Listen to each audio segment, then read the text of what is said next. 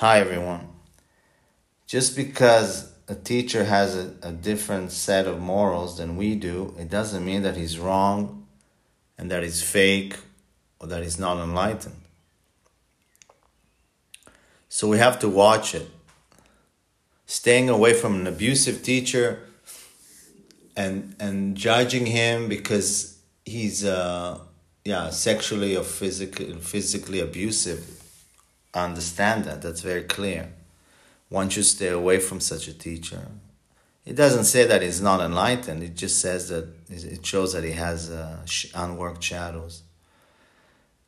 But a teacher that has different set of values than us, this this is completely um, different, and we should watch out for it, because our mind as uh, so-called uh, disciples can sometimes fool us. On one hand, we lift our teacher really high, we project uh, an image on him that might not be completely true, you know, an image of perfection. And then when we see that yeah, when we see when that he's not living up to this perfection, we we cancel him. We get disappointment we leave the spiritual path. We, you know, our mind uses it as a as an excuse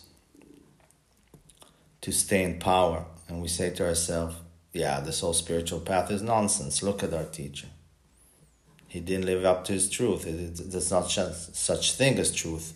If our teachers cannot live up to it, then what is it all about?"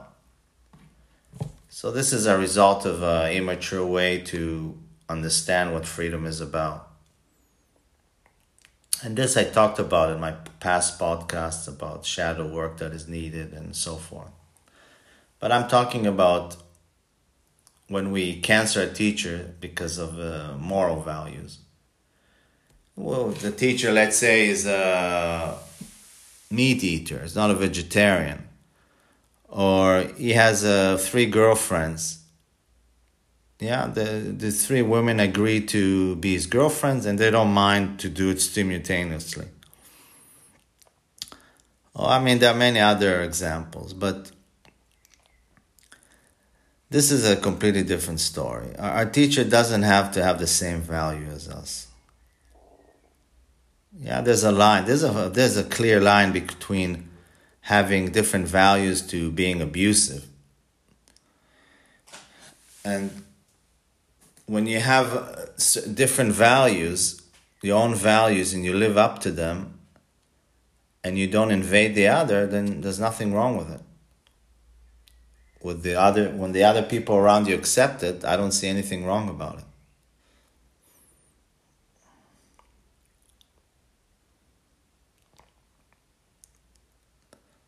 So we need to watch it because our mind can crucify the teacher, and I use a strong word, in order to justify canceling the whole spiritual path, doubting what truth is about, and so forth. Maybe the teacher doesn't give us what we hope to get, to get, you know, a quick enlightenment. Or maybe the teacher is not li- living up to our projections. So the whole relationship with the teacher is really, really important because it shows us where we are, how much we are willing to take responsibility and yeah, relate to the whole spiritual path in a realistic, down to earth way.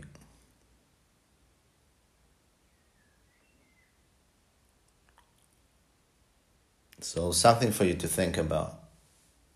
How do you find that, that fine line of listening to a teacher, being inspired by him, and yet keeping your own responsibility and your own discriminative intelligence to to take what he says, what you th- think is right for you, and maybe some other things not to take, and create your own understanding, writing your own book, You, you need to write your own spiritual book. Find out what is true for yourself.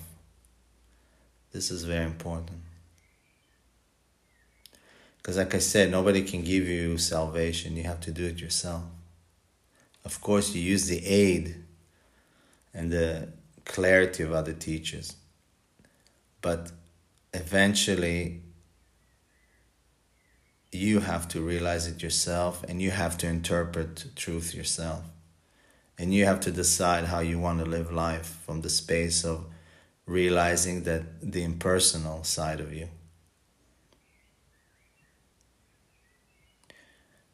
And as I always like to say, this is really, for me, it's the highest form of creativity.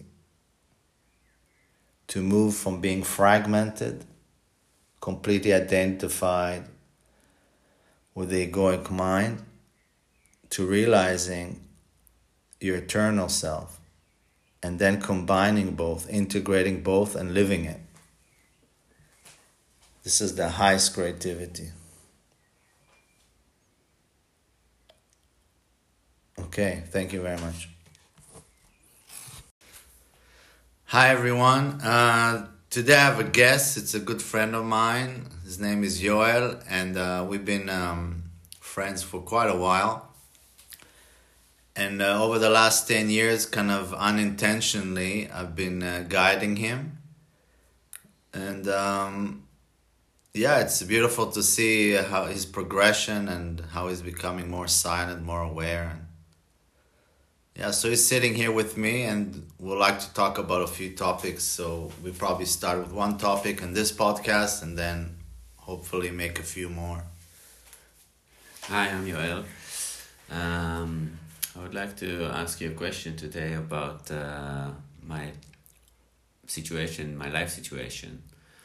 I feel I'm in a, an okay state, no major problems or dramas happening. Um, but I'm not sure if this is uh, what life is about. You know, this uh, everything's okay. I don't suffer too much, but I also don't have much passion and uh, energy in my life. And um, yeah, I've been reading books, and I'm not sure if this is uh, how to go on with life. To start looking for these uh, highs or uh, passions, or to accept the okayness of where I am. So, I, I think that um, this okayness uh, I'm talking about, many other teachers talk about, is is basically to find the fullness in, in, in life and in um, in our current condition that is unconditional. Yeah, so whatever is happening, there's also fullness in the background. There's also an okayness in the background and this is um, this is so called our base, but it, it doesn't it doesn't how would I say um, cancel our our desire, and I know desire is a dirty word in spirituality. It doesn't cancel our desire and our longings to express ourselves and create. I think it's a it's a natural human condition so we can easily misinterpret things in so-called spirituality and kind of castrate ourselves. You know, we say um, that we think that the, the goal is to uh, to be f- fine with everything that is happening, and uh, and that's and yeah, and that's fine, but um, yeah, it's it's about also. Uh, we should not neglect our our natural impulse to create which if we look at reality it's all about creations. So on one hand you're saying uh, everything is okay right? That's what everything's okay. And and when you feel desires uh, you feel a, some kind of a sense of a lack because when you want to exp- uh, uh, do things or express yourself you kind of uh, feel guilty about it or you think that it's wrong because in the so-called uh, non-dual teaching they say that it's a desire from the mind and you're supposed to be okay in this uh, okay life.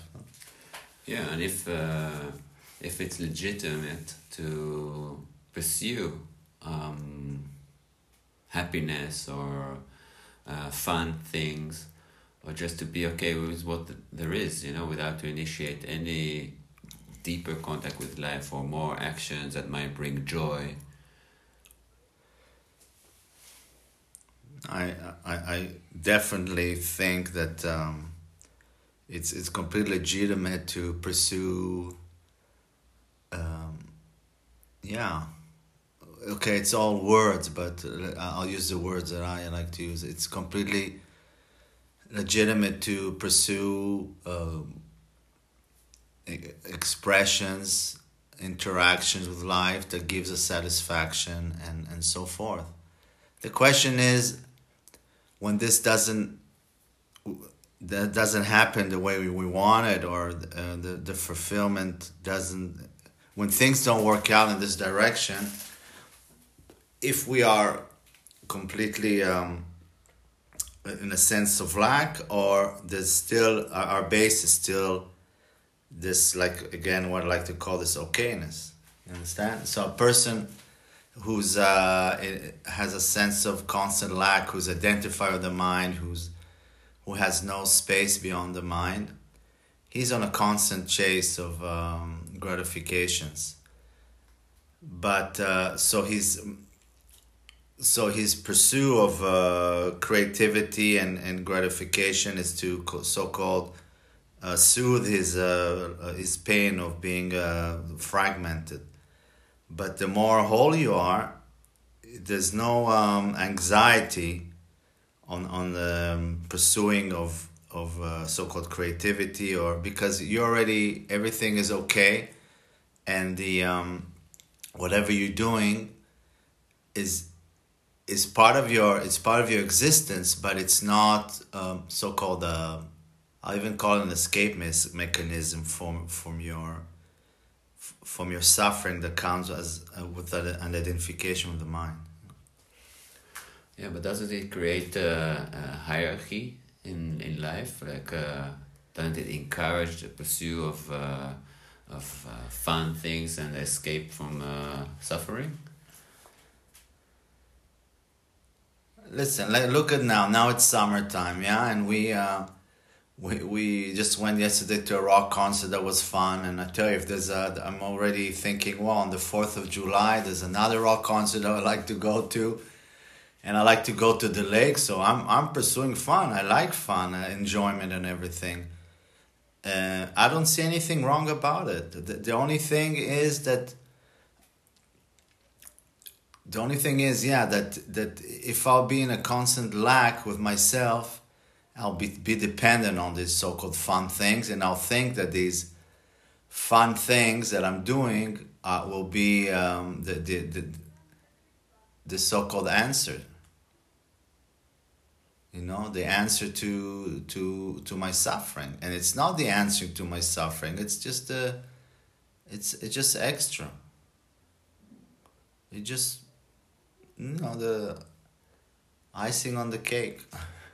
And and it's fun and it's great. I mean imagine life without music. Imagine life without i mean yeah no I, th- there are things in so-called uh, non-dual teachings that are mi- we misinterpret or they just go they're not realistic because we're still in a human body and, and we have uh, we have needs. Sorry, guys. We have needs. don't cancel your needs in the name of spirituality. The, the, the question is if these needs are there to to fill a hole a hole in your uh, soul or they're just giving a, a so-called uh, these needs give you um, a, how would I say a deeper interaction with life, uh, more creative life more colorful life. But it's not that the this deeper interaction with life, for example, this can happen also when nothing is happening in life, right? When when in the okayness, it doesn't happen only in fun things. So from what um, I read, um, it's, uh, it's it's about accepting the situation as it is and not changing the situation so much. it is about accept it's not even accepting or not accepting. The situation is as it is you know? It's beyond accepting or not accepting. But like i say um, life is there to be lived you know? Life yeah. is there to be lived and you know if you look you look at this so-called typical um, image of a of a Indian uh, saint sitting all day doing nothing and he's um, he's content. I think this is um, a false I- image of of a of a liberated person. I, I, I don't think it's in a way maybe this guy sitting there is conditioned by his own uh, religion, but uh, to be a human being is much more than just sitting and yeah and and in silence you know yeah but the, the, in every situation that we are uh, there is life you know also in the dullest moment uh, yeah of course there is life. Of course every situ- situation there's life. So why do we, we categorize some situation as better and some situation as worse? If we can just I'm be not, intimate with, with that moment the way it is. Yeah, I'm not saying one is better and worse than and one is worse, but uh, let's say if um, if we look, let's say we look like say we take example your life that now you're you're um, so called you're not working and life is fine and everything. If you're gonna let's say now go volunteer, I don't know to help. Um, kids kids that were uh, injured in the Ukraine war. They're in the hospital now, and you would have gone to volunteer there and take care of them and help them. Now, it would have given you another dimension to your to your life. It would have given, um, it would have enriched you. You understand? It, you cannot um, you, you cannot deny that um, there are different um, levels of in, and depths of interaction with life. You, can, you cannot deny. It would have enriched you, or or if you have kids or you don't have kids. I mean, look, if you wouldn't have had kids, we are talking about yesterday, life would have been fine, right? But bringing children to the world gives it gives another dimension to our existence. It enriches us. So I'm not saying you cannot enrich yourself in other ways, but to be a free human being is not to uh, sit at home and meditate all day. You understand? That's that's how I see it. It's um, I see it. I see it from my life. That of course, after awakening, everything uh, was um, was fine, was full. But I'm a completely different person different kind of awakened person. I always like to insist that this the person, this person is, is, is still there, yeah? I'm still a different kind of awakened person that I was back then. And it has to do with my com- how much I was willing to commit myself to life. Basically, um, bring kids, uh, stay in a relationship, uh, take responsibility for things. Yeah, the relative has the, the only illusion about the relative, you know, they say, oh, the, uh, the, the I is an illusion. The only illusion about the relative is that it's um, it thinks it has its own autonomy. You know what I mean? Like that that we're separated the, and we have our own autonomy, but that's the only illusion. Because in reality, we're part of the whole. But still, even though we're part of the whole, th- there is there is a human aspect to us that it comes from the whole, you know? And that human aspect has to be uh, respected and cherished and, and given space to. And sometimes our ego, our so called, uh, when we on the spiritual path, we even wake up, we like to kind of, we,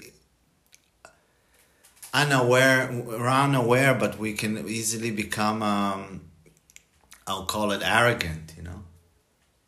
oh, now we're beyond the human condition. Yeah, we're beyond the, the human suffering, but it's not like that. There is still suffering.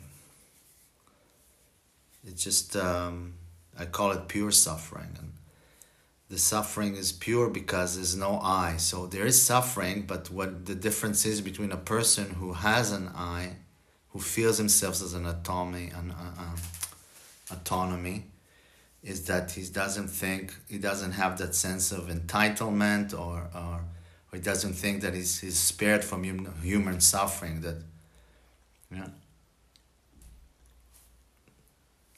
So it, it's a, what gives us suffering is uh, the extra suffering is the feeling oh why is it happening to me? So forth. Okay. Thanks a lot uh, it clarifies a lot and uh, I'll take it with me. All right. Thank you hi everyone okay I'm here with my uh, friend Yoel and we're going to discuss some interesting topics and um, yeah, let's start with the first topic that you have on your mind. Hi. Yeah, I would like to ask you a question about um, moving into the world. I feel uh, I've gone quite a way in uh, creating uh, intimacy with myself. I feel much more connected to myself um, these days than before. And especially I feel it when I'm on my own, sitting, uh, writing at home or making music or just being with myself, and it's a great feeling, and I enjoy it. But my question is about uh, moving out outwards to the world, because I understood that this intimacy is uh, actually what what it's all about, and that's what gives me a lot of pleasure in life. But I noticed that as soon as I um, pursue other uh, mm, targets, like I want to create more dialogue with with people and with life, I uh, lose touch with myself a bit. That's a kind of a price that I pay for uh, being being out there.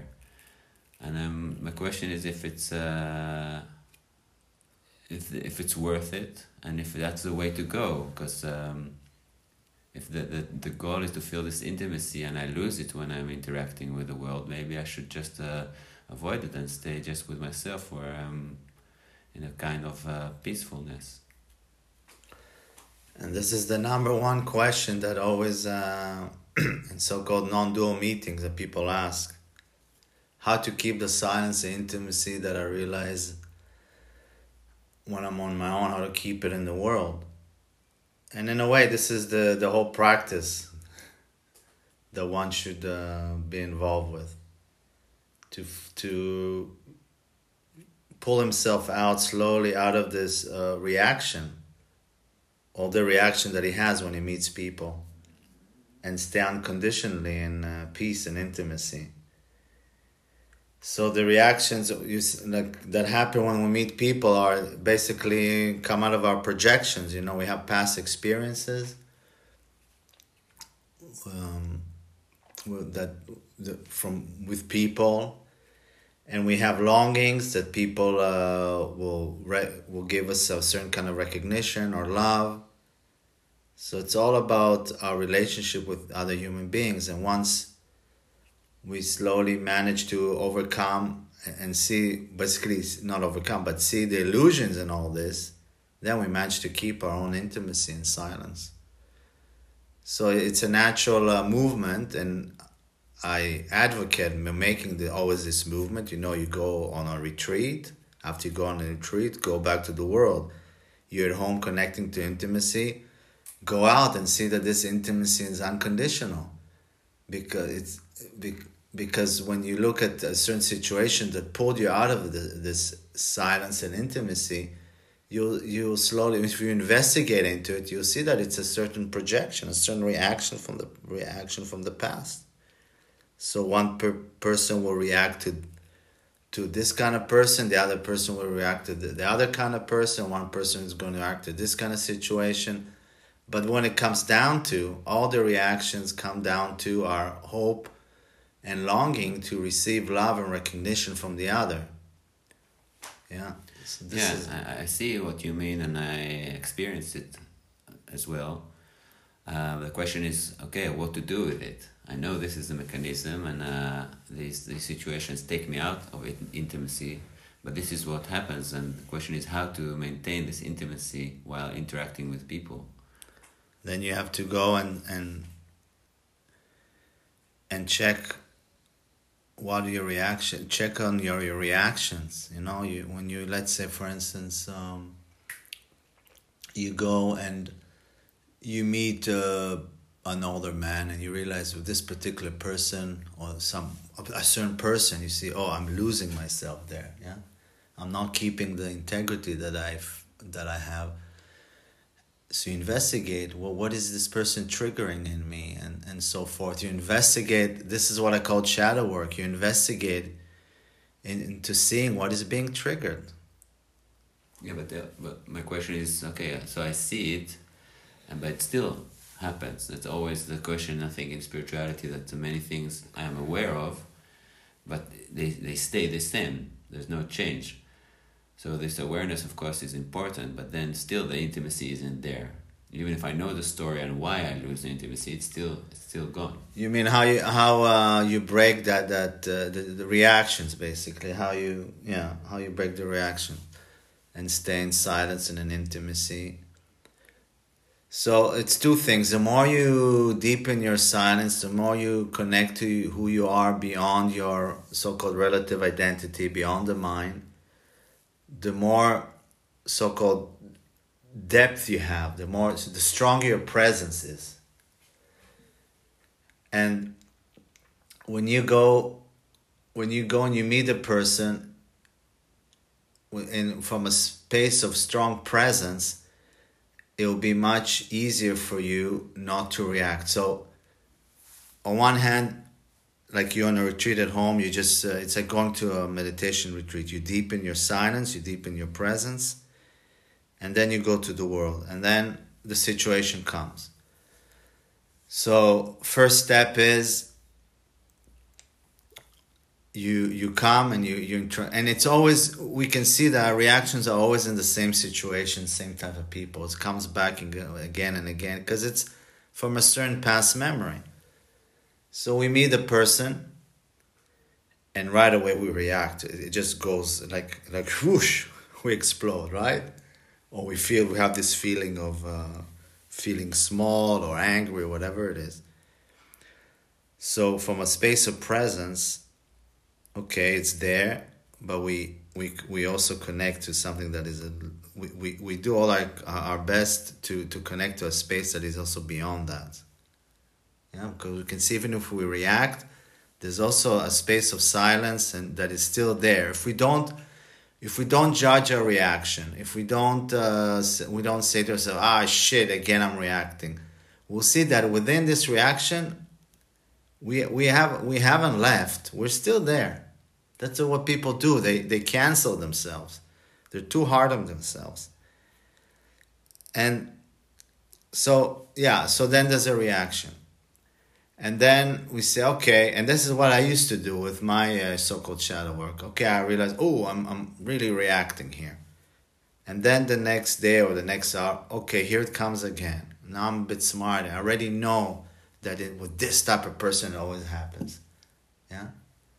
And i feel it again it's happening the reaction but in this reaction the middle reaction i already have awareness. Yeah have awareness, and with this awareness, who I really am takes a deeper space.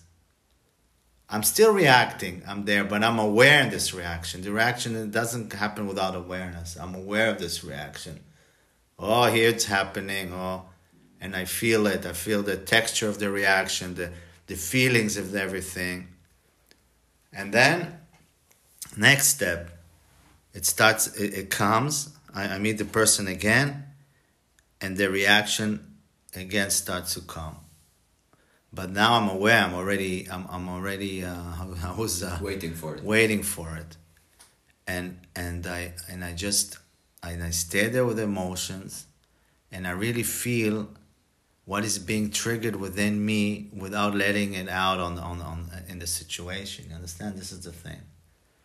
I take responsibility I don't just react, I just really feel from the space of presence and silence. I embrace what is being. So.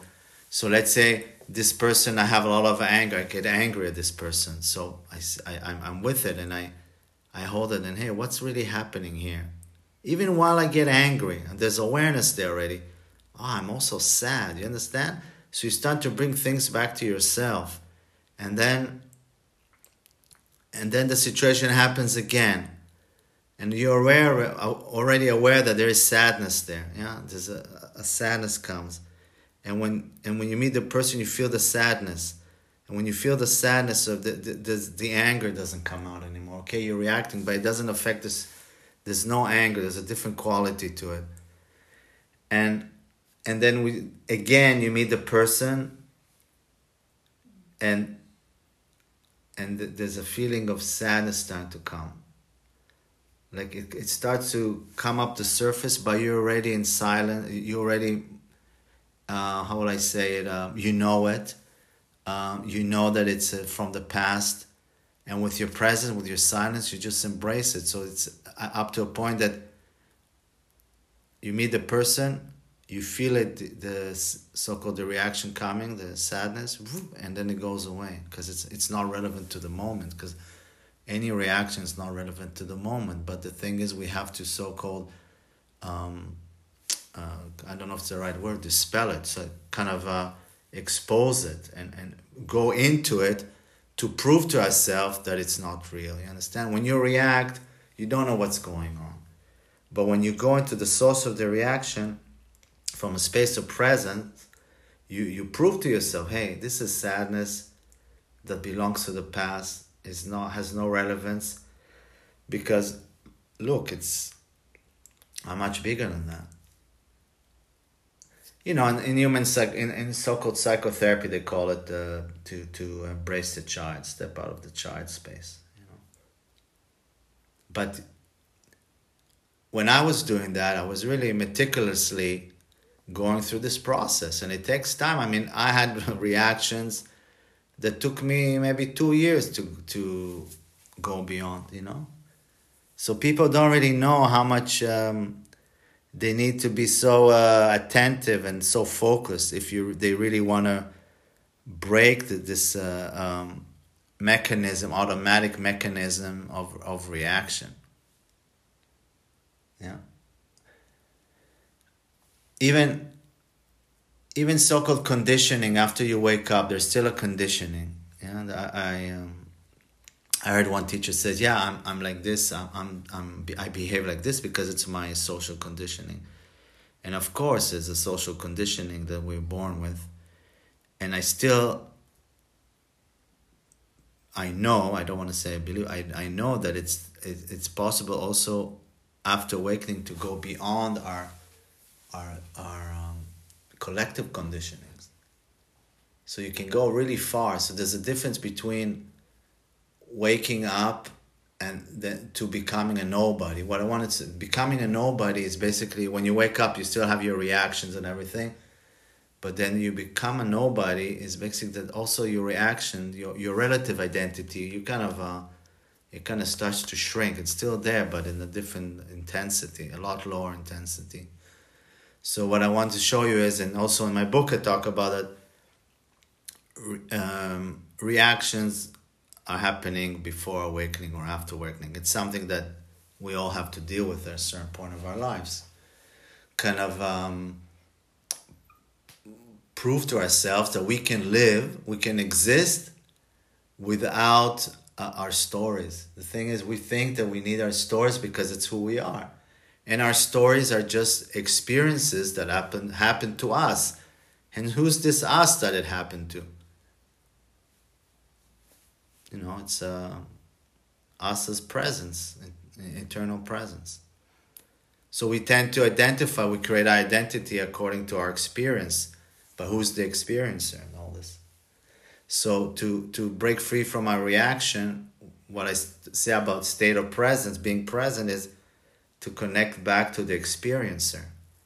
But if we just react and we're not aware and we don't go backwards towards the experiencer, then yeah, we're not free. This reaction is going to come back again and again, just out of a habit of the mind. You know, so. Yeah, thanks a lot. You're welcome. food for thought, and uh, it definitely encourages me to use more uh, awareness in my next interactions and when I'm triggered. Mm. Thanks. You're welcome. Bye bye. Hi everyone. Uh, another podcast with my friend Yoel about freedom in this world, in daily living, how to bring freedom to every minute of your life. Hi. Um, I have a question today about uh, feelings. Um, uh, my personal experience uh, is many times when I'm when I look deeper into myself, I I notice that there are no feelings in me. Like if someone would ask me, "What do you feel?" I don't feel anything, and um, I'm not sure if it's uh, because of some kind of numbness or uh, stillness or something's wrong with me.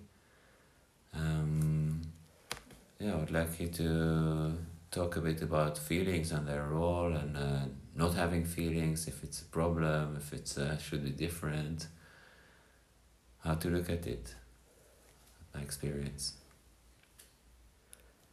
Okay, so when you say when you say I don't have feelings, you mean uh, okay? Let, let's take it. Let's take it uh, to another. Look at it from another angle yesterday we went to the Pearl Jam concert and they brought this um, guy. He was uh, what was he? Paralyzed or? Yeah. Invalid. Yeah, invalid. The the, the uh, Eddie Vedder, the singer of the band, brought him to the stage because I guess he loved the band. Yeah, and so did you feel anything? Yeah, that um, I was really emotional when that happened. I almost cried. I think it was for me there. Yeah, okay, for me too. exciting part of the concert, actually. Yeah, for me too. I was standing and my eyes were very were teary, like really touched me, and um, so you have feelings, yeah, it's a fact. Yeah. Okay, so uh, when do you, when do you say you don't have feelings? Yeah, for uh, many times when I'm just looking into myself, okay, what am I feeling now? I just uh, experience emptiness Okay, that's fine. I mean, for me, okay, f- my understanding of feelings. I mean, I haven't read about feelings uh, anywhere, but for me, feelings it's uh, it's like we have uh, sensors to feel our our environment, right? It tells us uh, it's it's a certain um, sensitivity. It makes us sensitive to the to the environment. Makes us feel reality and like receptors to reality, right? And when something happens, we, we, we feel we feel it in different ways. But nothing happens, so we don't feel. Yeah. Now we can also be dramatic about our feelings. Like basically the ego or our mind can take our feelings and make a story out of them. Therefore we feel um we'll say um have very strong feelings, you know? Over dramatize our feelings.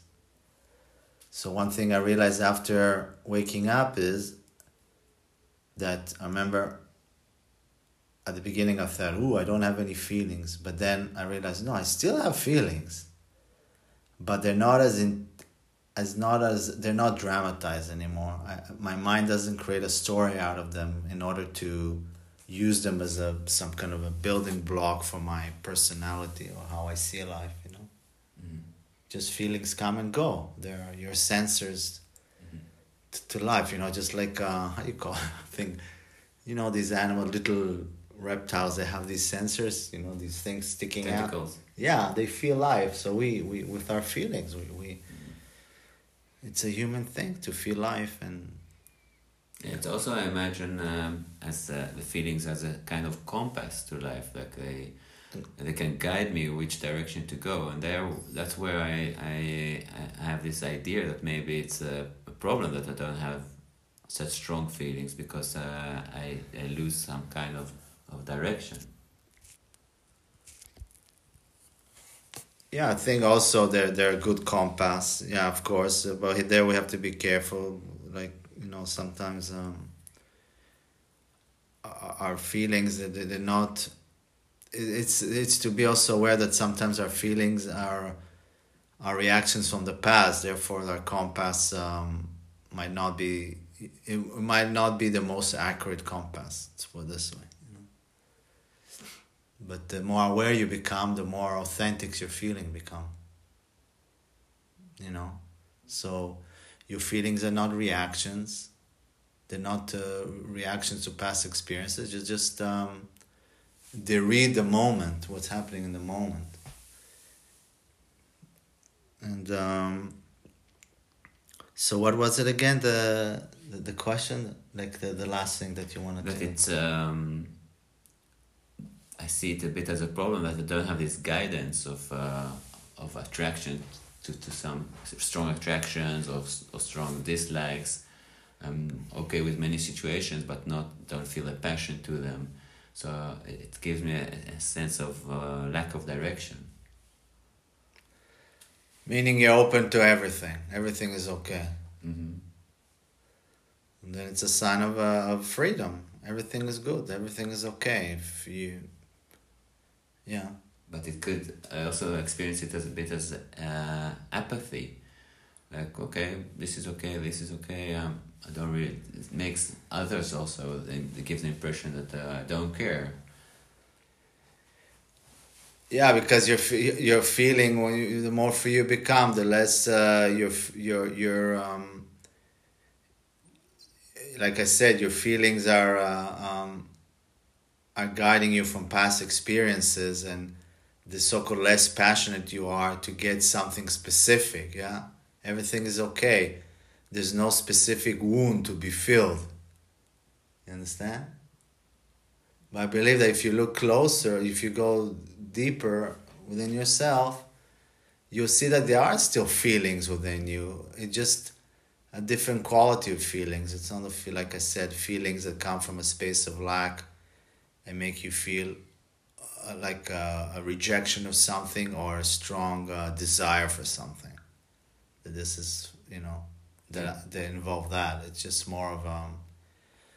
You have uh, you're okay with everything, and you have you you you're with your you, you have a sensories to the environment around you. You know, like but I also experience that it paralyzes me in a way because uh, I see other people they have a strong passion to do that or to, to do this, and they they do it. You know, so they have a sense of direction.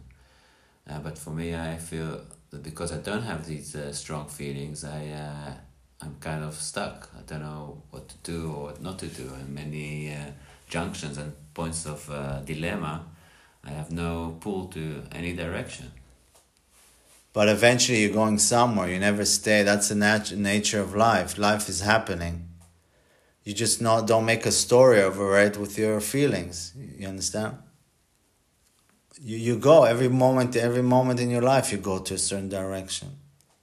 But there's no drama over it i think that's that's an that's an important thing to to mention here that when we start to become uh, free from our egoic self we start to judge it as if we're inhuman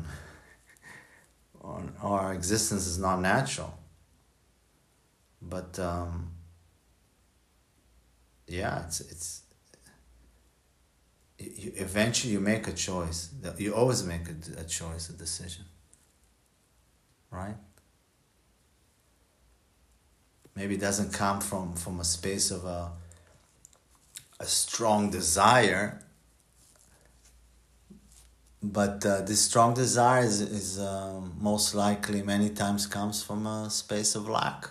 I mean, when I look at myself, I um, I love to do things. I like you know like go to a concert or play my music or. But I cannot say that I have this um, strong egoic. You know, I don't have this. Oh, I have to do it. Oh. Yeah. Otherwise, my life is boring or meaningless life is full out as it is, but it's all like extra. You know? Yeah, and it it creates some kind of problem to me in dilemmas which I can't decide with my head, uh, which are not logical uh, decisions. Then I come across this difficulty. Okay, what do I feel? What what attracts me? And there, when there are no strong feelings around, I'm, I'm I feel stuck. I believe that you feel stuck as you're judging it. You're waiting for a strong feeling to come. Yeah, I wish it was there to, to guide me. No, it's, it's um, the more free you are, the less is there, and then you just go with whatever. And also, I'm not saying you won't you'll enjoy it less, but there will be less of a drama over the enjoyment. You understand? Um, and this is one thing that I also noticed after waking up that Sunny there was no happiness within me. Like I go to a party, and it was um, I couldn't connect to that feeling of yeah I enjoyed myself, but that happiness, ha ha ha, wasn't there anymore. You know, because that ha ha ha is like oh finally salvation comes, pulls me out of my misery. You know, and then we go pursue another thing so yeah, life becomes kind of uh, how would I say it? Uh, you're still creative. You still like to do things, and and but everything becomes um,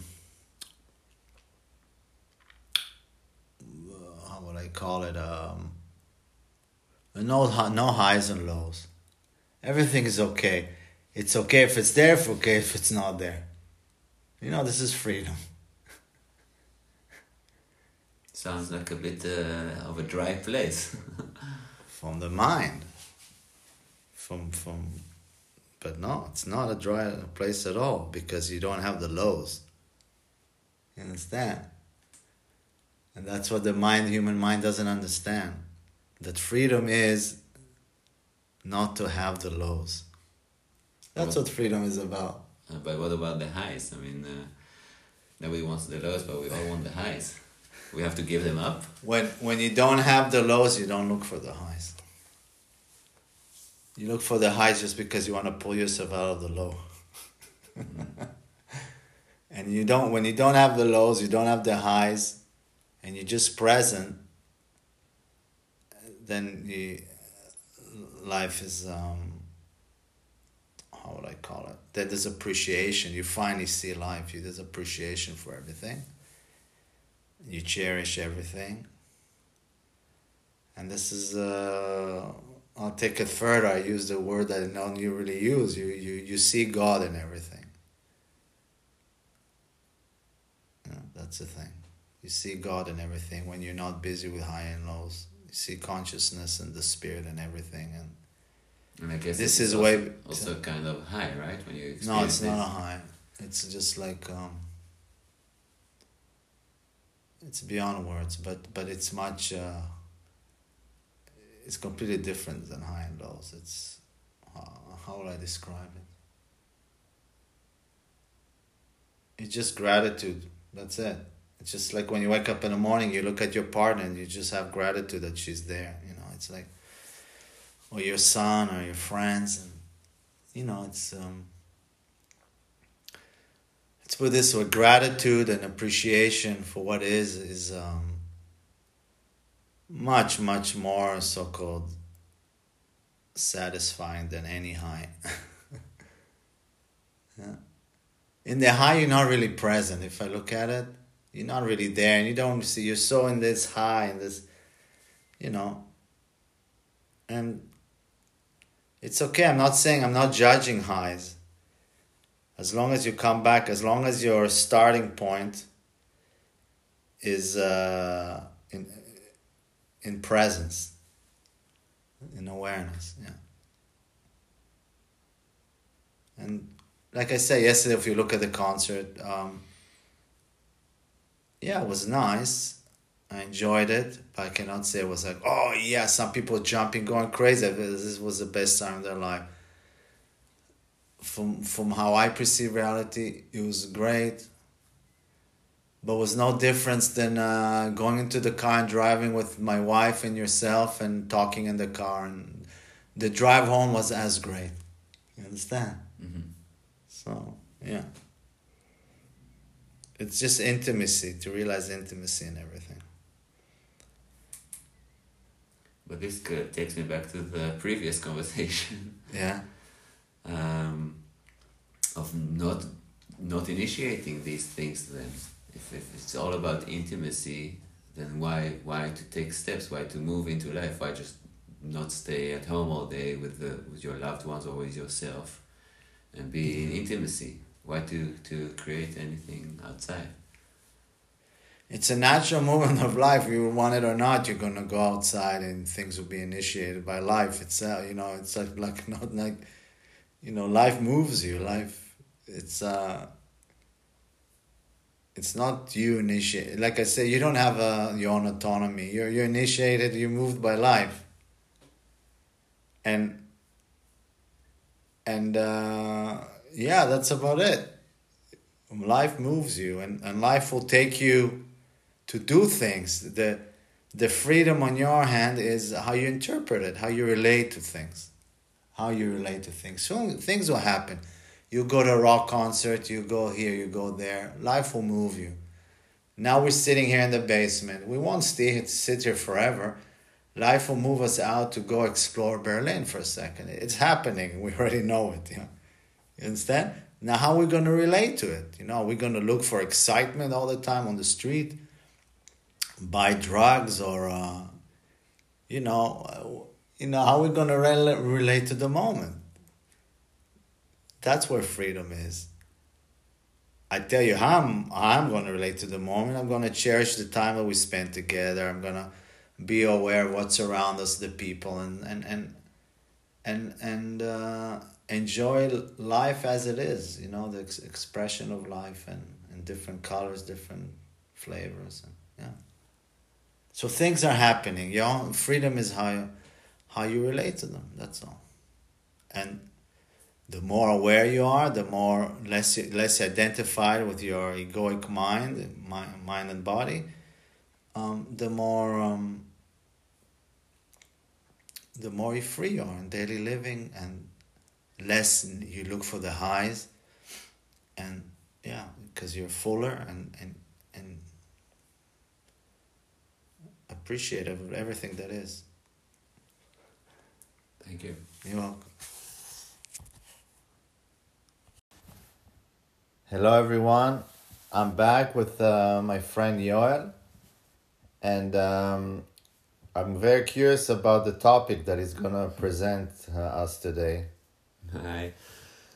Yeah, I have a question about the relationship between uh, psychology and spirituality. Um, I remember you said once that spirituality is like uh, looking yourself in the mirror and I resonated it resonated within me and uh, yeah I'm quite busy with that for years now and I wonder where does psychology stop and spirituality start what what is the relationship between them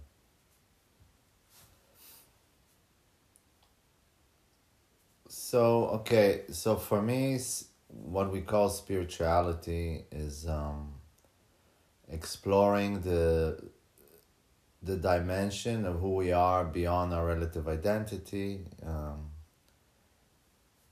recognizing recognizing ourselves as, as consciousness. So the whole path of of finding out who we truly are beyond the mind is spirituality for me.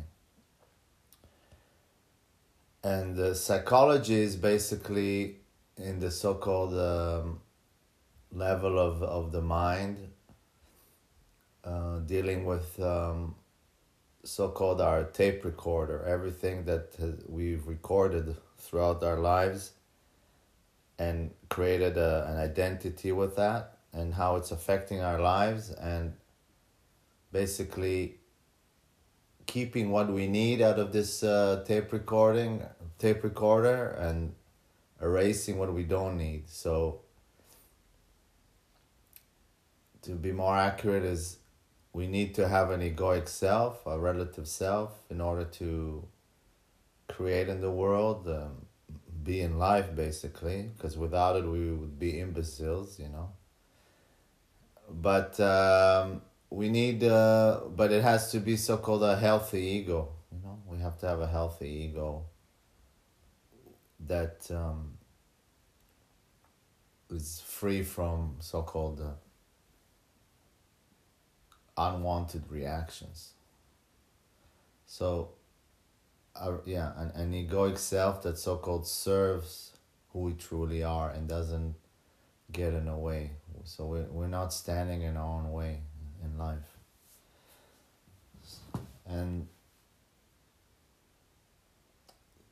it, there's no there's no beginning of there's no end. Basically okay when we look at spirituality consciousness there's no beginning no end to it you know we, we're eternal. Of course there's a begin, beginning of an end and an end to recognizing the eternal who we are and when it comes to psychology that's a different story because um, as I always talk about it, there's always there's there is a lot of um, work that needs to be done, like shadow work after waking up, and so and basically even from the first moment you you sit on the cushion and meditate, you have to deal with your uh, reactions, with your neurosis, with your shadows, and if you're vigilant about it and dedicated, then you're gonna minimize them. But even after awakening, it's still gonna be there, and you're gonna need to keep on working at it until you come. I can say to a certain stage where you're not run over by your reactions and still you have to be vigilant and because we never know you know different situations in life can trigger things that we we we we're not aware that we have um, so-called uh, that that are still with within us that can be triggered, and then you have to, yeah, be um, vigilant about it and and work with it if it happens. But it's it's a level. This is a really high level that even if there's a reaction, you you recognize it very quickly, and you go beyond that. Uh, so yeah, so I guess recognizing who you truly are beyond the mind, there is an end to it when you recognize it, of course, the beginning and end, and and but you you recognize as something that is endless. And with psychology, like I said, there is an end, but you cannot take it for granted. You know, you cannot take. Uh, um, we cannot say okay i'm shadow free and that's it because things can come up it's uh you know you you evolve as a human being suddenly you're you have kids let's say and the kids trigger something and then maybe when you're an old person something gets triggered some situations we don't know what situations what kind of situations life will bring us and what is dormant in our subconscious that can get triggered. But the, the, the beauty of it all is that even when it gets triggered, we we can bring ourselves to such a point that we don't react, we, we, we catch it even before we, we, we, we sense it coming up and we don't react. And even if we react, we can heal it very quickly. Basically, like what we I said in the last podcast, healing it is really going to the source of the reaction, the, the feeling that is there, and facing it from a space of presence, and then it just evaporates because the reaction is a is also an escape from feeling something, and that we remembered as children that we couldn't handle. But when you are from a space of presence, you meet it again, you realize, hey, there's nothing to uh, escape from. There's no need to react. So. And is it um, that you have to first heal yourself uh, in the psychology manner and then reach to spirituality and discover who you are beyond the mind? Or is it something that you need to do at the same time? Is it the same awareness that is aware of my triggers and my patterns that discovers also who I am beyond the mind? Yeah, it's. Um it's it's the same and it's it's an intelligence that has the same base to it the same the motivation comes from the same space if look you're sitting here asking me question what motivates you to to find out to, to question things to, to to go beyond yourself? Basically asking me questions that kind of go against your egoic self or your relative self right? And um, what's the motive where does the motivation come from? The motivation comes from the, the source of it from your eternal self. You not might not be aware of it but when you're going uh, and and to satsang you're asking questions the longing, the motivation comes from there. So basically, you're searching for something until you realize that you're searching for the one who's searching. You understand what I'm mm-hmm. saying? Mm-hmm. So the the the motivation comes from there, and um, again, what was the question? yeah, about the relationship between ah. the two between the psychology and the process I'm doing to get, get ah if it's the patterns. same yeah yeah and also when in this with the psychology the the motivation to to to go beyond your shadows to to be free in the world basically the motivation also comes from the same space who is the one that wants to break through his uh, through this um, pattern of behaviors I mean, the egoic self only knows himself at these patterns of behaviors. He wouldn't want to go against himself also. So the motivation, the questions, the the willingness to to to stop re, to break the reactions also comes from the same space of of um, of who you are. This is the where the motivation comes from using your intelligence. Now, your intelligence is you're not using your intelligence in order to. I think the right word is fortify your ego. Yeah, to you know accumulate things or to create a stronger relative identity. Yeah, or to get recognition. You know, a lot of times what we do. Um, the reason behind it has to, a lot to do with um, confirming our egoic self, our relative self. So, also there it's um it's coming from a deeper space. So the yeah it's the, breaking through through psychological barriers or trying to find out who we truly are the, the, the source of the fountain is the same one. So what what happens in the process is basically you start to come back to yourself yeah? You you um you, you rediscover yourself yeah? Some people okay it's already like a non-dual philosophy i call it but they say that god is here to rediscover himself through us. So you're asking your questions like so-called spiritual questions and suddenly you start to discover yourself yeah? That hey i'm actually the one. I'm already i'm not there's nothing new to invent. I'm already here you know this is who what I'm looking for. And also, you started. You also at the same time breaking, um, trying to break through your the barriers that prevent you from being yourself in the world, like the the podcast that we had and we were talking about. These are the psychological barriers. So you can't really separate between these two processes. Cannot separate. Now there are many teachers that say that you know they don't talk about psychology. They say it's enough to realize who you are. Then some say you do psychology uh, after you self realize. Of course, it's much real easy. It's much easier if you're self realized to work on your shadows. But how many people are really fully self realized? And I say that uh, it's important to already work on your shadows before um, you so-called self-realize because I, I have there's a lot of value also to relative freedom you know? It's um not everyone will be self-realized and you can really um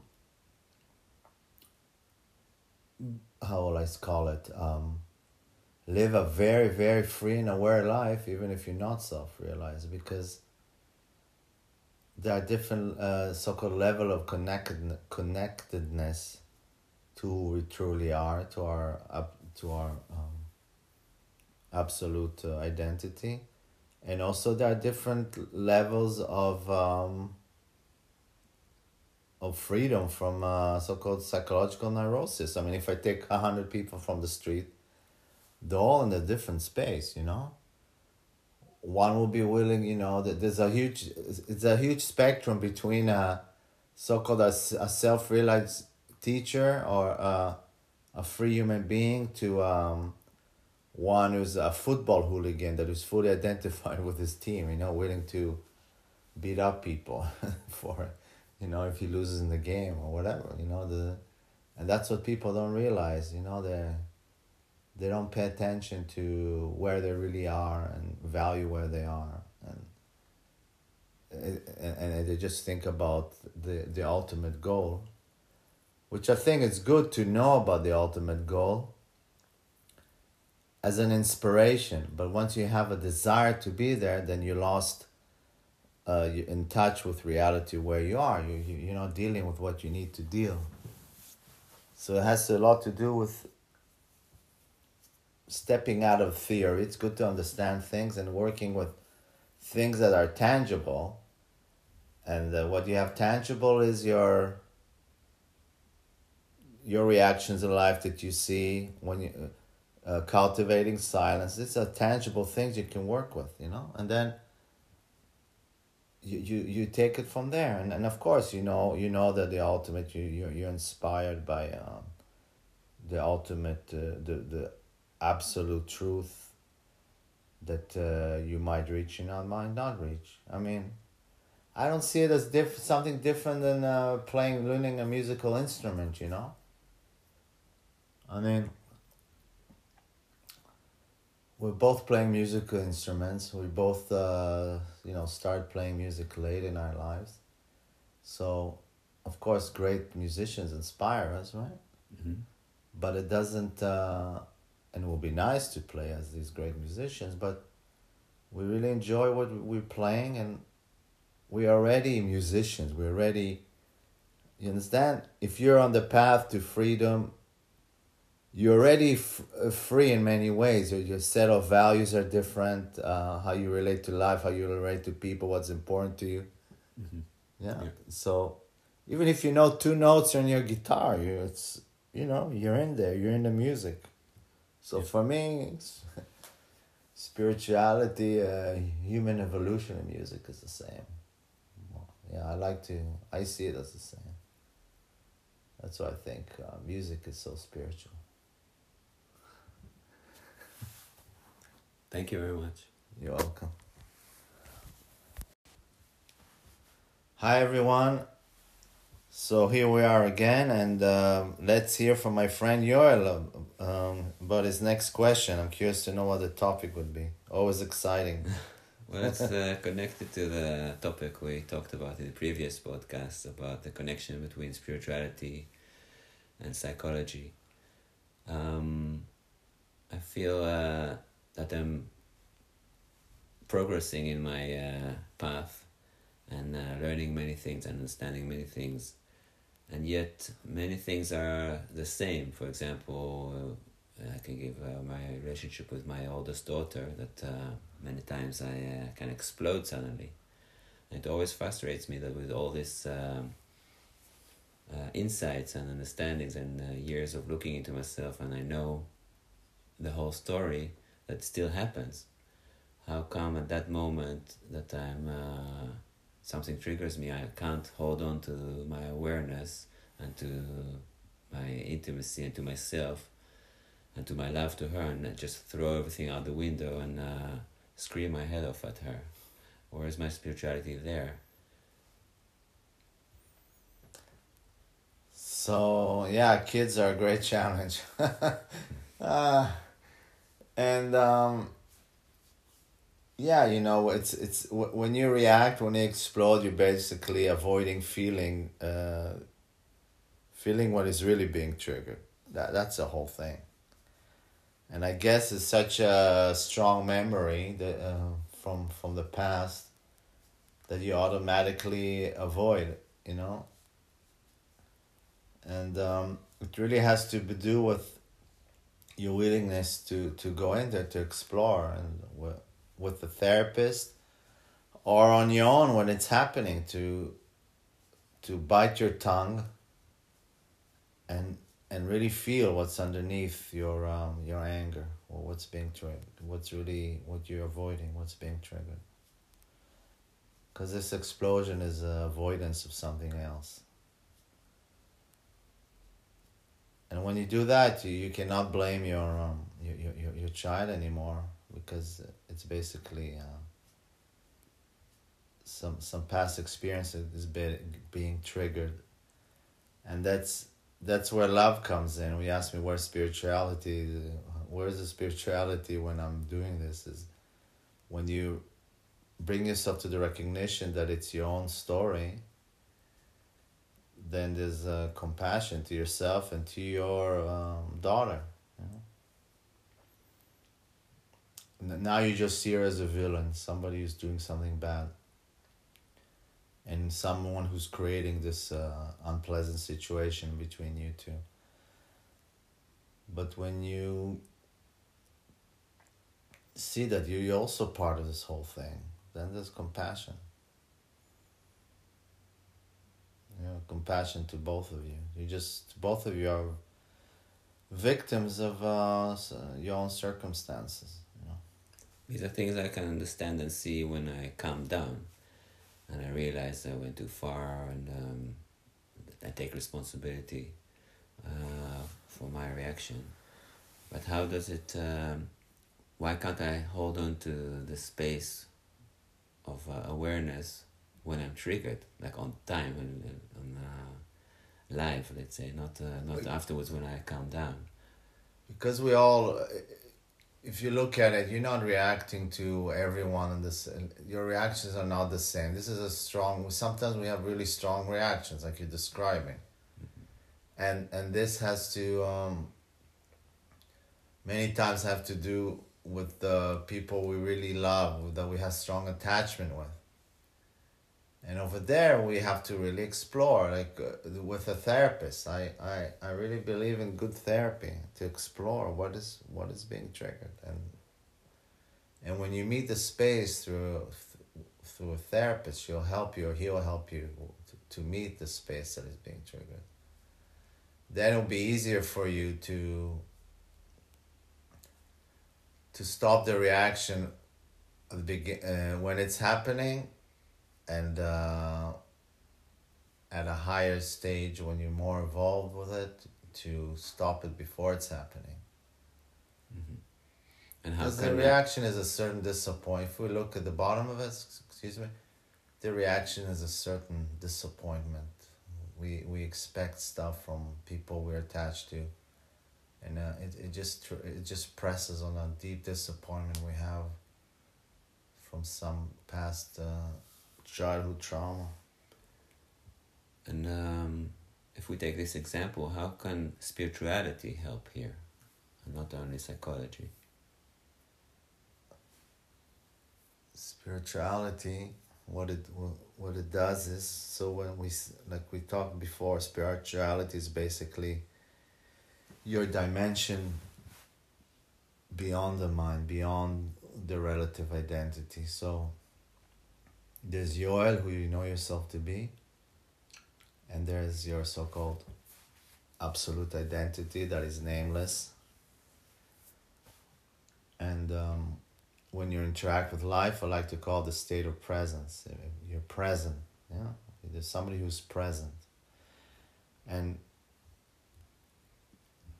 and when you have a depth, this depth beyond the mind, and when you're present, then it gives you a, a um, how, how will, it, will I call it a, a stable ground that from there you can first of all be aware of what's happening, understand what's happening, and go beyond that. Let go of the of the reaction because your reactions, your story is part of your identity. And if you only have uh, uh, ident- you only if you only identify with with your relative identity with Yoel, then there's no way there's no one to let go of of of Yoel will not let go of part of Yoel. You understand? Yeah. You need to to connect to a deeper space within yourself that from there you can let go of Yoel. You, you need to see that Yoel is just um, a tool that enables you to to relate to life, but it's, you're much bigger than that. Therefore, it will be much easier for you to let go of yours. So spirituality enables us, meaning connecting. The more we connect to who we truly are, enables us to let go of our of our reactions, of our neurosis. I call it crystallizing the mind. We we bring our we so called cleanse our mind our minds from negative experiences that stand in our way to bring yeah who we truly are to life. So we all have a an egoic self, but that egoic self becomes more and more transparent. It's still there. It's like a window, yeah, with some qualities and flavors of our of who we who, who we are, like of our personality. On the relative side, yeah, but it it it doesn't block our true self from shining through to life. So, you know. So reactions, and this people don't, many people don't know that because it's so easy to get disappointed with psychotherapy. You know, we go to psychologists, we tell him our problem, and he says, "Oh, he, he's very compassionate and and uh, yeah, gives us all kinds of tools or to to deal with it." But we don't realize how much we need to be proactive with this shadow story to overcome it. So if you have a story with your daughter, it's really do all. It should be the most important thing for you in your life now to deal with uh, this uh, type of reactions, to do therapy, to go into it, and then when it's happening, like I explained in the podcast yesterday, how to deal with shadow, how to go beyond it when it happens, to really apply yourself and be proactive in order to go beyond that. And, and this is something that many, many people don't realize it. And many people avoid because there's such a frustrations, you know. We go to psychologists for many years and then we have non-dual teachers that promise us freedom beyond that. So who wants to deal with psychology if there's a freedom that is beyond that? And of course there is freedom beyond the psychology we can realize ourselves be who we are beyond that and everything but it's still partial you cannot avoid you're to have to deal with your shadows because even if you you realize yourself as as as a free human being you're to still react. So you cannot escape you cannot escape. It's uh so did I understand right that uh, psychology helps you to discover your patterns and know them, and spirituality can give you the platform to Yeah. look to look from the side or to have the bigger picture. and let go. Yeah, because you're not you're not attached. When you realize yourself beyond the mind, you're not attached to so-called your, your relative self. It's there, but you're not attached with it. It's mu- much more easier to let go, to question. Think about it. A person who has no, and, and again, like I said, I say many podcasts, if I take 100 people from the street, they're different. Everyone is, ev- everyone is uh, has a certain relationship with his true self. Some are not connected at all, completely identified in the mind. Some have some, a little bit of a connection. Some have more. So, um,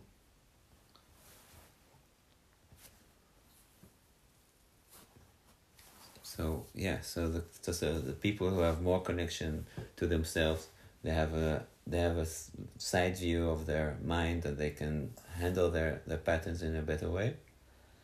Yeah, so if so, some have the ones that have a, a deeper connection to themselves. Um, the more you're connected to yourself, more uh, it, the easier it is for you to to admit. For instance, uh, this is what I wanted to say. The easier for you is it is to admit that you're wrong in a conversation let's say. So the ones who are really identified we can see it forget about reaction. Well, let's look at human behaviors. Some people cannot admit that they're wrong right? Why is that? Because they have a, a whole and we know there's both of us from business and all that there are people who never admit a mistake. Why? Because they have a certain self-image and admitting a mistake is what like taking the air out of their self-image out of their relative self that they that's all they know to be. Now if you have more of a connection of yourself beyond the mind you can you can admit things you're wrong you can um, you know you're not so uh, rigid in life.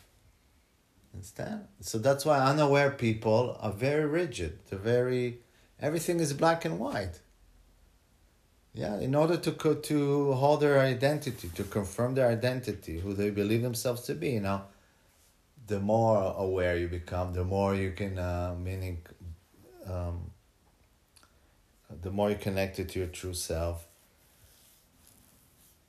The more space you have to admit in in mis- in failures or mistakes.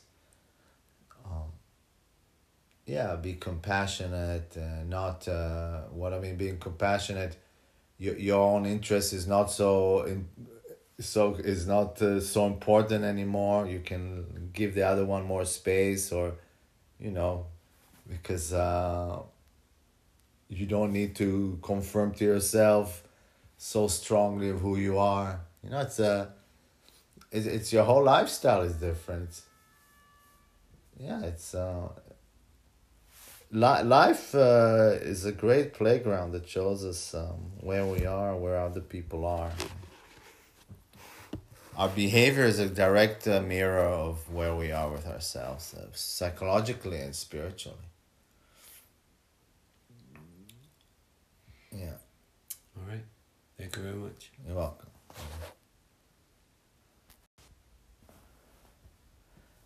Hello, everyone another podcast with my friend Yoel, who's always bringing interesting topics that uh, trigger my curiosity and interest to express myself. So, I mean, uh, today I'd like to ask you something uh, very practical. Uh, you know, in our uh, busy world and uh, full of activities, I would like to know what do you recommend for people as a practicality of spirituality. What do you recommend them? Like, what are the do's that they need to do each day? If they, let's say, if the the schedule is busy, what do you recommend that they technically do to develop their awareness and uh, advance in spirituality in the spiritual world? Yeah, it's it's very simple, you know, and very difficult for the mind to accept that connecting to who you truly are, it comes through silence. Through, I call it cultivating silence. So, all it is is basically finding yourself a space in the day, like an hour, half an hour, when you spend time on your own in silence. And whatever you do, if it's walking in the park or whatever it is, just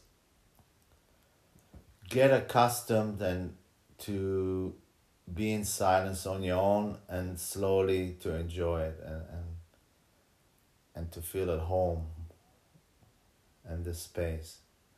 So at the beginning you might feel lonely or bored or whatever feeling may, might arise is just uh, your egoic self fighting for its survival, its uh, dominance. It's like I always say, it's like pulling a fish out of the water that is fighting for air. But the more space you're gonna give, the more um, you're gonna discover the the beauty of spending time on your own in silence, and this is gonna create uh, open the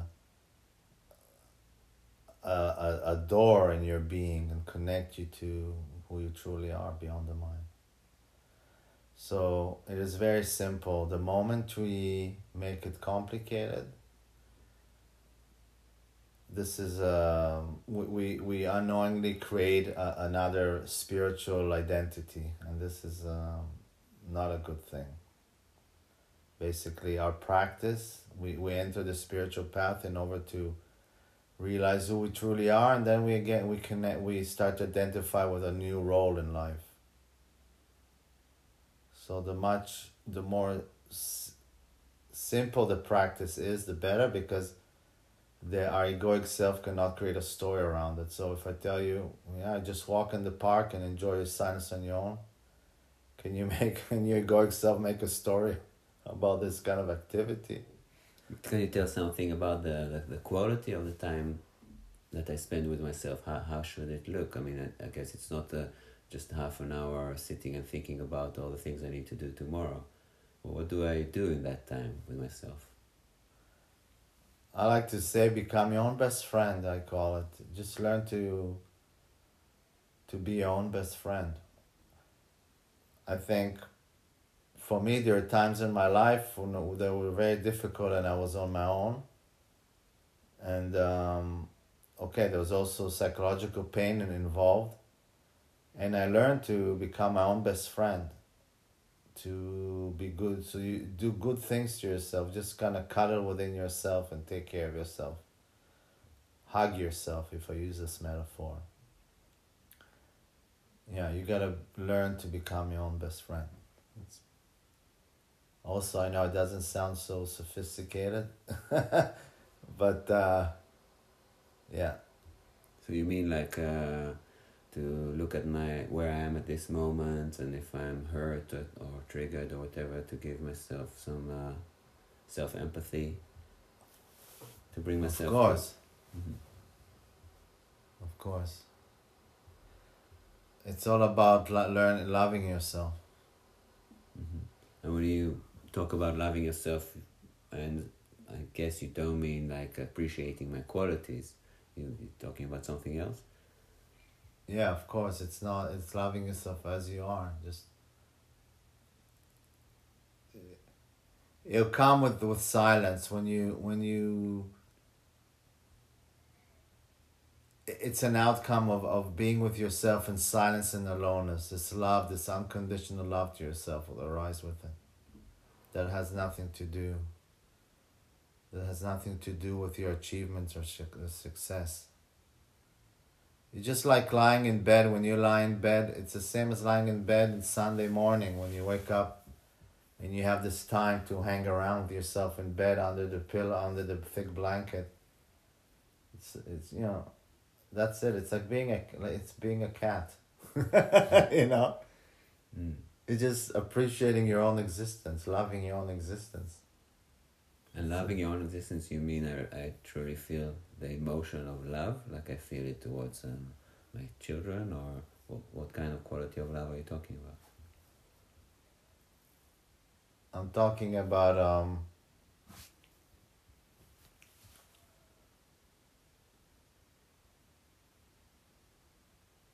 yeah it's love yeah if we can yeah it's all words but um yeah it's the same love there's only one love love for your children one love for yourself love for the trees. It's only the same love. So it's it's it's unconditional love to yourself the same way that uh, healthy love to your children is unconditional love. It's um appreciating your own existence the fact that you're alive and seeing the how marvelous it is. So in silence and aloneness you you you you, you can you you will connect to it. You can see it you go to a, even a yoga class sometimes an hour yoga class or you sit in meditation for an, for an hour and uh, you go out and there's a different quality to your existence. I don't know you know many people feel it um, i mean every time you come from some kind of a retreat and stuff you're you, you, you express it to me that um, you felt so wonderfully open and vulnerable and so when you're on your own, this uh, op- openness and vulnerability that you come and talk in, in touch with is is um, it's, it's what it's all about. You know. And is there a way that I can guide myself to reach that point when I'm on my own? They'll happen automatically when you when you just stay in silence and in aloneness. No, it's it's your true nature. It's there. It's like yeah, that's that's the marvelous thing about it. Maybe at the beginning you'll be a bit agitated, bored, lonely, blah blah. But if you really stick to it, you walk down. Say, let's say the. Uh, I'll tell you exactly how it happened. You be on your own. You walk down the park or whatever, and suddenly you feel okay. There's a certain level. There's an okayness there. For no reason, everything is okay, and you're just enjoying yourself. And then somebody. There's some vendor selling. Okay, this is in India. Maybe I want to say selling peanuts, and you buy yourself a, a few, like a bag of peanuts, and you walk around. You eat your peanuts, and you look, and everything is okay, and you. And you feel good with yourself, and and and there's and you look at your surrounding at the trees and and you love what is and yeah that's about it yeah. Sounds good. Yeah. Yeah. All right thank you. You're welcome. Hi everyone. Uh, a friend of mine just sent me a question that he's busy with and it is um, what to do when the mind is very busy, uh, emotions are strong, some strong issue is happening. And it's a very typical question. We hear it a lot. How to deal with it, what to do. So, my answer is not to do anything, just to watch it, just to be aware of it. Because the whole point is to realize who we are beyond the mind. The whole point is to realize that we are consciousness itself. Consciousness, watching manifestation manifests itself through ourselves. So we when we observe our mind, we observe our emotions, we're observing manifestation. And we should just let it be. It's not up to us what's going to happen with it. We're not in control there. Thoughts come, thoughts go. The man, the mind is reactive. The only thing we can do is just watch it. And naturally, when we start to break the spell of identification, thinking that we are the mind, because when we say what to do, we think that we are the mind. We have control over it. Yeah, we can do something about our mind that is busy, but we cannot do anything. And the more we start to disidentify with our from our mind, naturally our mind, our relative identity will not be so chaotic because it will not be fragmented anymore. Our body mind will be rooted in consciousness. Strong emotions, strong uh, uh, thoughts are a result of our lack of understanding. Yeah, we have a lack of understanding there. We think that we have control, therefore, we're so busy. And we seek to control. But the moment we real we start to realize that there is a depth between the, this uh, space, there's a there's calmness there. There is unconditional. The mind will start to quiet down. The body mind at this point does not know that there's something else. He thinks he's fragmented, all alone there in the in the duality of existence. So, bringing awareness to what's happening and not judging, not trying to change, does is doing the most important thing. It's creating disidentification and reminding ourselves who we really are. Who is the one who's aware of the emotions? Who is the one who's aware of the busy mind? This is the most important thing to do. To use every opportunity to ask ourselves, who am I? Where's the watcher? this is the, the essence of uh, spiritual freedom. Okay, thank you very much.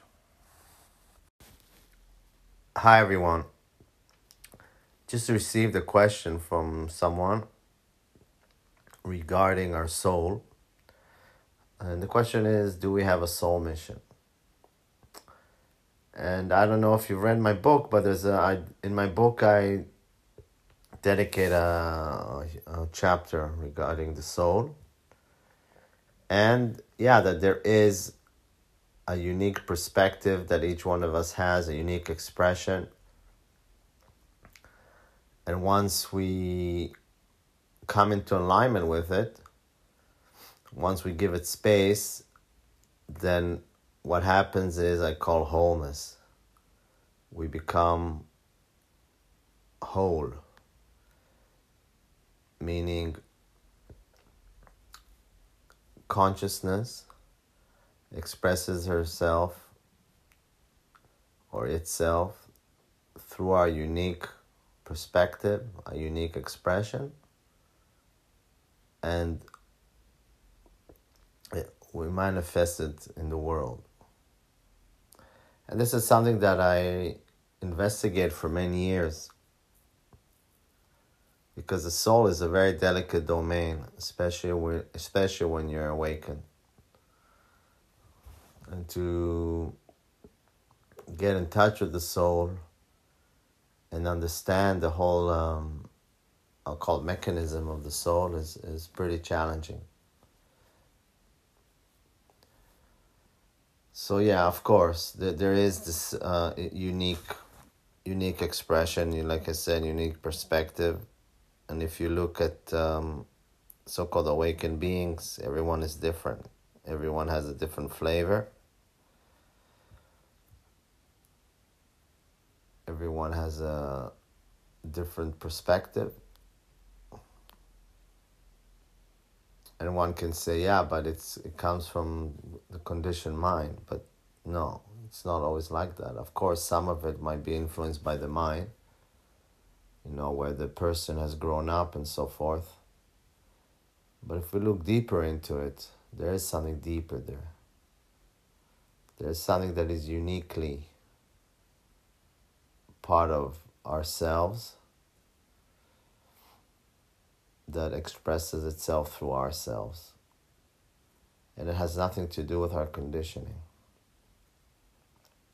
Our conditioning cannot touch it, our, our um, so called psychological neurosis cannot touch it, our limitations cannot touch it. And usually, this uh, soul, what I call recognition of the soul, happens after we crystallize the mind yeah when the mind is very busy very reactive it's hard for us to to tap into a space that is beyond conditioning that is still relative. Yeah it's still relative but it's not conditioned. So the soul is let's put this way is relative and not relative. It's like one foot in in in manifestation and one foot in the beyond. It's that bridge from the beyond to the world. And that bridge is where manifestation happens. That's why there's a people experience pain. Part of the, that let's say part of the pain they experience is because they're not living their soul uh, so-called purpose, that they don't give enough space to their soul. They're identified with um, what they should do or they shouldn't do, what is right, what is wrong. The, they apply conditioning from the manifested reality up onto the soul, that they, they limit their soul's movement. And there's a there's no joy there. On the other hand, if you'll see somebody like an artist or a musician who's really one with his uh, soul expression, with his unique perspective, then there's a natural joy there. Yeah, there's a natural joy of, of, of being aligned with who you really are. At least at the moment, the moment of creativity. After that, maybe he gets off stage and uh, his mind kicks in, his identification, his neurosis. But the moment of expression, his soul shines, shines forth. Let's put it this way. Yeah, so we have to be careful with with with the soul mission, this the creation of a soul mission. That this is my soul mission, because then the the egoic self can strengthen strengthen itself. Yeah, by by hijacking the soul, the soul's uh, true longing for for manifestation, for expression, hijacking it and and saying this is my mission and I want it to be like this and like that. Because the soul has, no no personal agenda. How things should be, how things should uh, come out, because the soul doesn't have to strengthen their own identity. The soul is like just like a channel that that allows consciousness shine through it and expresses herself through it. But the moment the egoic self hijacks it and say, grabs it as if it's his own voice and say, oh, this is my soul mission, then things can become nasty, can become aggressive. You're on your soul mission and you have to fulfill it.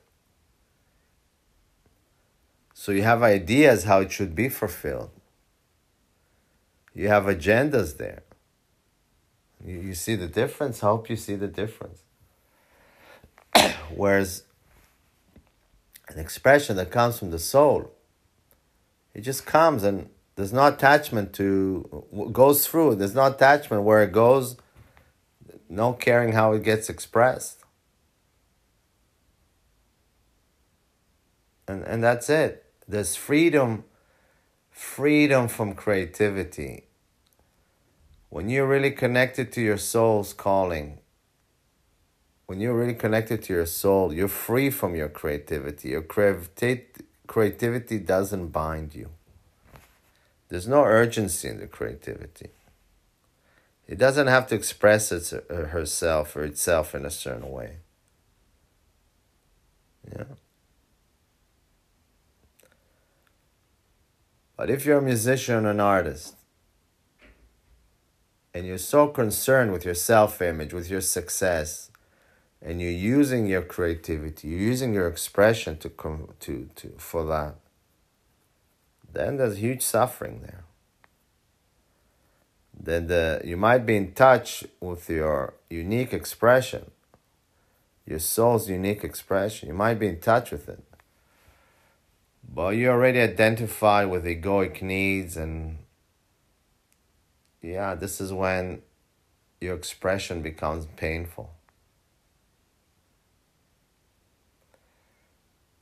So, to realize your soul's expression just to be quiet and allow things to be. And how do you know if it's true? How do you know if it's right? If you really aligned with your authenticity. There's a feeling of easiness, a feeling of fullness, a, fi- a, fi- a, a simplicity there in your expression, a joy. Yeah, just like watching a street musician playing or yeah, or a kid playing. There's joy there, there's there's lightness there he doesn't think about his mission. If his playing is going to give him anything in the, at the end of it, or how good it is. See, when you truly align with your expression, you don't care how good it is, if it's good or bad. this thought doesn't go through you, the mere expression of your uniqueness is enough.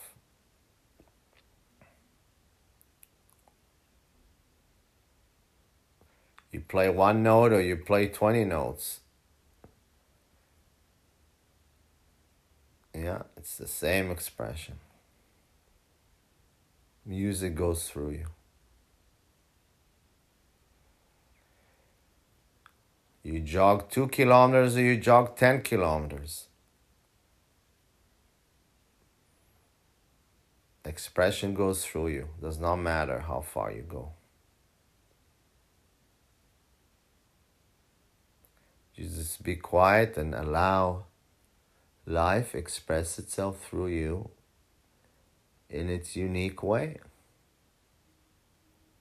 And this is the beauty of this reality that all is one, everything is consciousness.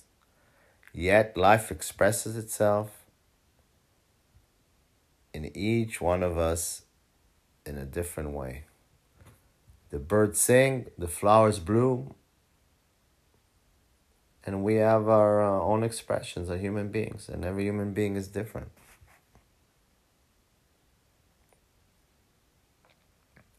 But when you take a child and you tell him you have to be a lawyer, a doctor, or whatever you brainwash him with, you disconnect him from his from his soul. He forgets about it. So he goes on, makes a lot of money or whatever he does with it. But yeah, there's no joy there. Might be moments of happiness when he's successful, makes money, but it's not joy. Joy is different than happiness. Joy has nothing to do with achieving anything. It just the purity of being aligned with your expression. That's how I see joy. Okay. That's it for today. Thank you very much.